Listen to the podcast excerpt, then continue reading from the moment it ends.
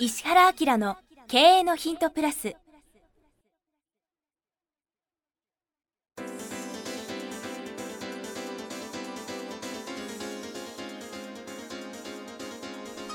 ポッドキャスト石原明の経営のヒントプラスは勝てるビジネスモデルや売れる仕組みの作り方。経営者や起業家が持っておくべき能力とその磨き方。リーダーの育成や強い組織の作り方などについて経営コンサルタントの石原明がリスナーの皆様からのご質問に直接お答えする形でお伝えしていく番組です。企業を継続発展させるためのノウハウを提供する日本経営教育研究所がお届けいたします。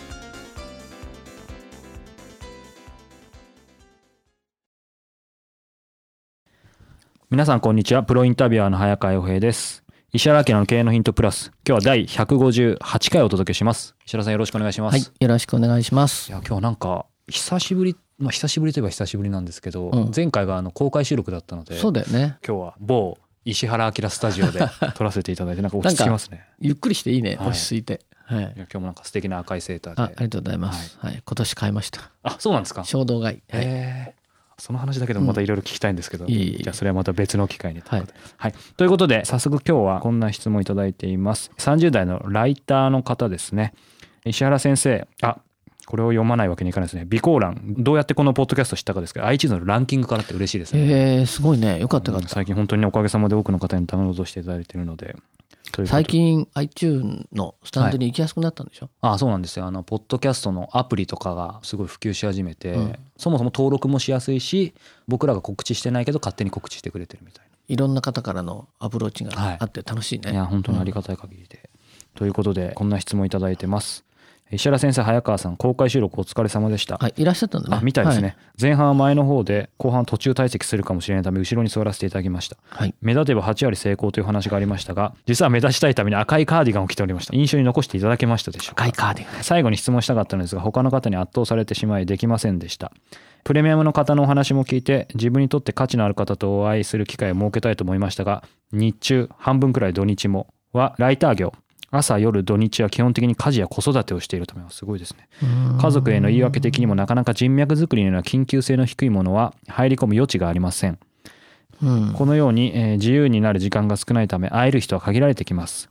そのため勝手な言い方をすれば会う人を厳選せざるを得ません。そこで質問なのですが人に会う時個人やグループを問わずどういう基準で会う会わないを決めればよいでしょうかレベルの高い人ととは思いますが例えば今石原先生や早川さんにお会いしてもまだまだお役に立てたり何か目に留めてもらえる気がしません。ちょうど良いレベルの人を見分ける術はありますでしょうか。あるいはそんな都合の良い話はなくてある程度の数をこなさないと難しいのでしょうか。どうぞよろしくお願いいたします。うん。ちなみにって書いてあるよ。読みますか？はい。ちなみにここからファンレターです。早川さん思思っていたのと違う方向でかっこよく。どういう方向なんだ？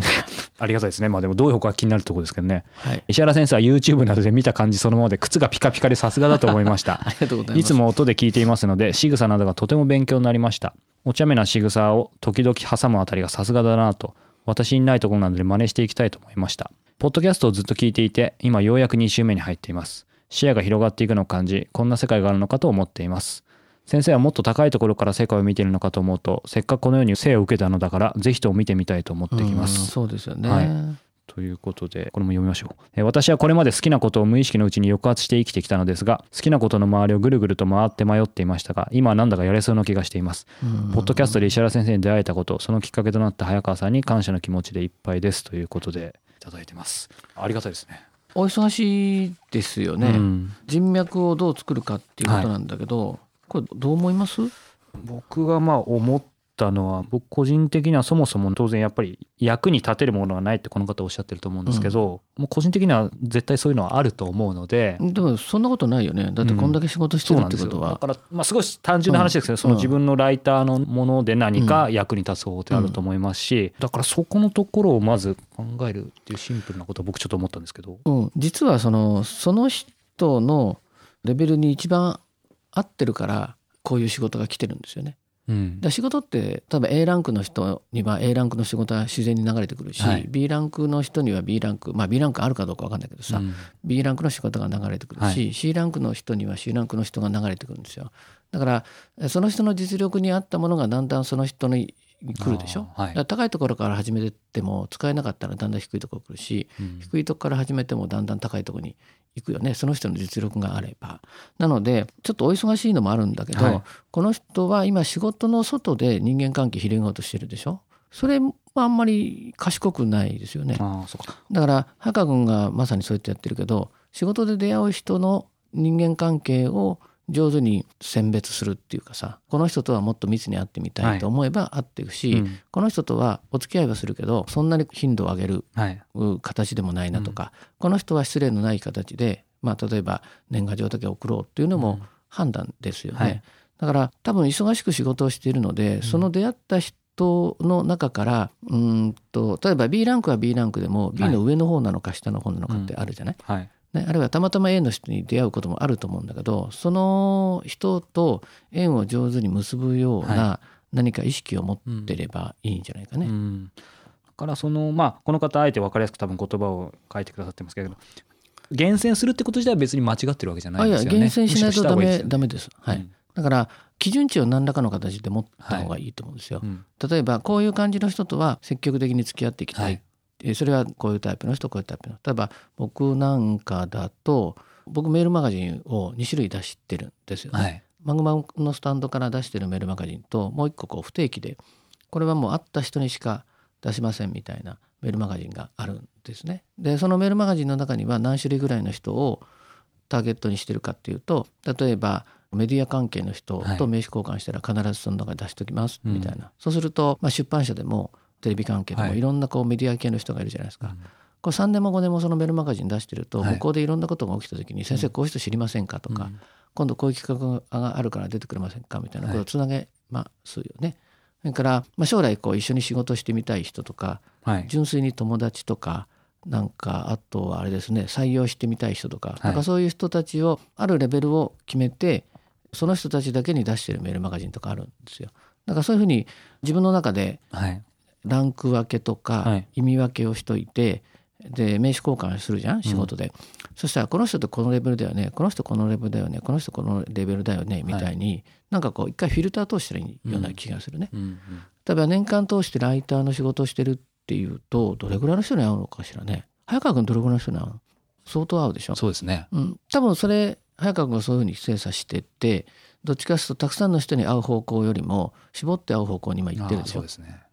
彼女なんかもそんな感じがいいんじゃないのかね、うん。そういうの考えると、はい。人に会えてる仕事っていうの外務の人と接触仕事っていうのは、そこから人間関係広げればいいよね。うんで中でもこの人すごく素敵だなと思ったら素敵な人の周りには素敵な人がいるでしょ？間違いないでうん、すね。だから頑張って仕事して、はいこっちはまあもちもちろん認めてもらうこともありますけど、あと相手のことが好きだっていうだけで会える権利ってあるでしょ？はい。もっと教えてもらいたいとか、うんもっと知りたいんですとか、はいまだまだ自分未熟だからこういう刺激を何々さんから受けたいんだけどいいでしょうかって僕それだけで生きてきました。え？でもそうしたらさその人元気にするじゃない？うん。応援する人がいないとねやっていけないっていそう感じってあるでしょ好きって言われて嫌がる人はそんなによっぽどなんか変な感じじゃない限り。それで逆にそういう人にさ今の自分に合う人であるいは刺激になる人で何々さんの周りにそういう人いませんか？とかよかったら一緒に食事ししたりする機会があれば呼んでいただいていいですか？みたいな感じにすると人間関係はそのその人の後ろ側とうん。付き合っていくとすごく楽しいし、で実はその関係でもっと仲のいい人ができるかもしれないし、そのもともっと向こうに人ができるかもしれないけど、はい。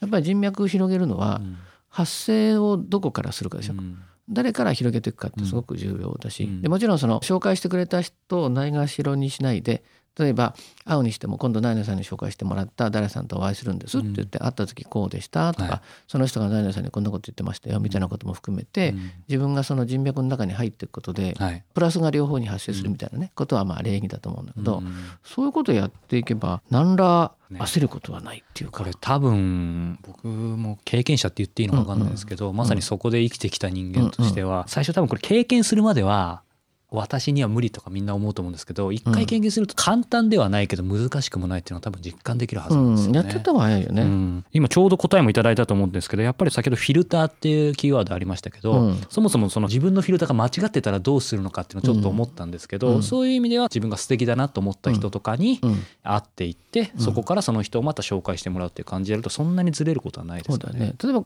経営者の会とかね知り合いの会とか行くとするじゃない？それでまあ50人ぐらいいたとして本当にこう付き合ってみたいなと思う人って1人か2人でしょ。だから名刺交換たくさんするかもしれないけど本当に会いたいなとか今度会ってもいいですかなんていうのは多分1人か2人のはずなんだよね、だから数が多いことはあんまり価値がないもんね。そうですね、うん。私もヒントいただいたんですけどよくそのまあこの選別とか厳選っていう言葉自体多分間違ってないと思うんですけど、うんうん。僕なんか若い時もそうだったんですけどやっぱりそう選別とか厳選っていうとそれありきに言葉がとらわれて、どうしても人をそういう目で見ちゃうと思うんですけど、うんそうすると間違ったやり方になるじゃないですか。うん。どちらかというと最初に石原さんがおっしゃったように厳選選別ではあるんだけどぱりこの人素敵だなとかそうそう。っちの発想の方が自然になりそうですね。大体会った瞬間に儲け話する人って変だもんね。でもそういうものにこうフックされちゃうじゃん、それよりもやっぱり自分の厚みとか、うん。考えの幅を広げてくれるとか、長期的な目線で、まあ、人生の先輩になるなみたいなそういう人のフィルター持った方がいいでしょうけどね。うん。この方はむしろ普通の仕事よりもチャンスがありますよね。このうん取材自体うで相手とかってかなりトップクラスの人とかじゃないですか。何か長けてる方だから、その時点でだって僕いろんな顧問先と付き合ってるじゃない、文章ちゃんと書いてくれる人いないかなって常に考えてるからね。僕も考えてます。言ってくれればよかったよね。僕も言ってほしいですねこれ、うんどんな文章を書いてるか見たいわぐらいのことをこっちは思ってるんだもんね。はい。で絶対職業的にも得だよね。すごく求め、めてますからね、ぜひぜひあの文章を送ってきてください。ということで。あ 言ってるよ。はい、こんなまとめ方になってしまいましたが、はい。ということで石原明の経営のヒントプラス。今日は第158回お届けしてきました。石原さんありがとうございました、はい。ありがとうございました。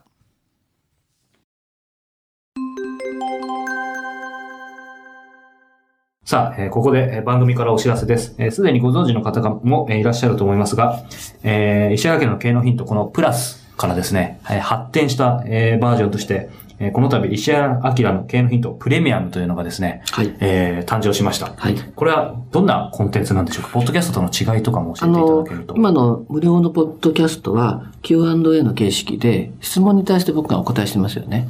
で、まあ、ずっとこういうことをやっていきながら、まあ、あの、2年弱やってるでしょ？そうですねそうすると、その、読者の方から Q&A とっても面白いんですけど、先生が本来何考えているかみたいなことをまとめて聞きたいですっていうことを言われるようになったんですよ。で、それは、あ、確かにそういえば、あの、読者の方に、こういうことをもう基本的に知っといたからいいよねっていうようなことで、経営的なこととか、マーケティングみたいなこととか、あるいは人生をどういうふうにするかとか、自分が成長するかみたいな、そういうコンテンツで、ここすごく重要だから前にしといてくださいね、みたいなことをお話ししようと思って有料版作ったんですね。なので、時間も40分ぐらい、メインのコンテンツを作ってお話ししてますし、プラスアルファで、あの、非常に面白い、僕はコンサルなんで、こういう切り口でビジネスやってますよっていう企業を、まあ、10分ぐらい紹介して、はい。それから、あの、本はやっぱりすごく有効じゃないですか。で、この本読んでっていうのも、最近流行してる本だけじゃなくて、あの、これ非常に役に立つから、ちょっと絶版になってるけど、探して読んでみてくれるみたいなことも含めて、あの、10分10分、トータルで1時間ちょっとの番組を有料で配信しようかなと思ったのが、このプレミアムなんですよね。そうなんですね。このプレミアム毎月1回発売しています。本当にこのメインテーマ、注目の企業ビジネスモデルトレンド紹介、そして今月の一冊ということでですね、え盛りだくさんなんですけども、あの、早川君と Q&A みたいな形で聞きやすくね、構成してもらってやりますから、無料版聞いてる人はすごく楽しく聞けると思いますね。はい。ぜひ、えー石原明 .com の方にですね、えーこのプレミアムのページありますので、えーご興味がある方はご覧になっていただければと思います。はい。これ倍速とかもついてそうなんです。るんですね。倍速もついてますし、えー年間購読をえーしていただいた方にはですね、このシークレットライブを、はい。はい、ご招待させていただきますので、そうですねはい。ぜひ皆さんお聞きいただければというふうに思います。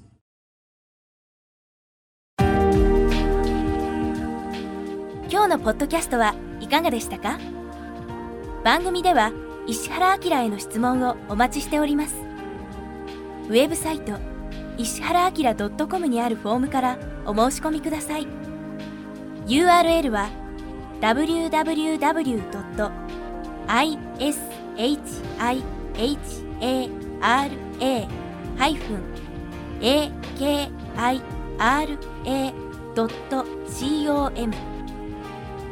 www.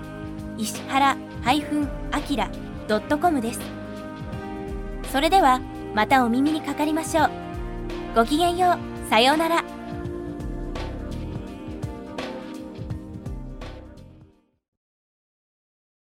この番組は提供日本経営教育研究所プロデュースキクタス早川洋平制作協力若菜はじめナレーション岩山千尋によりお送りいたしました。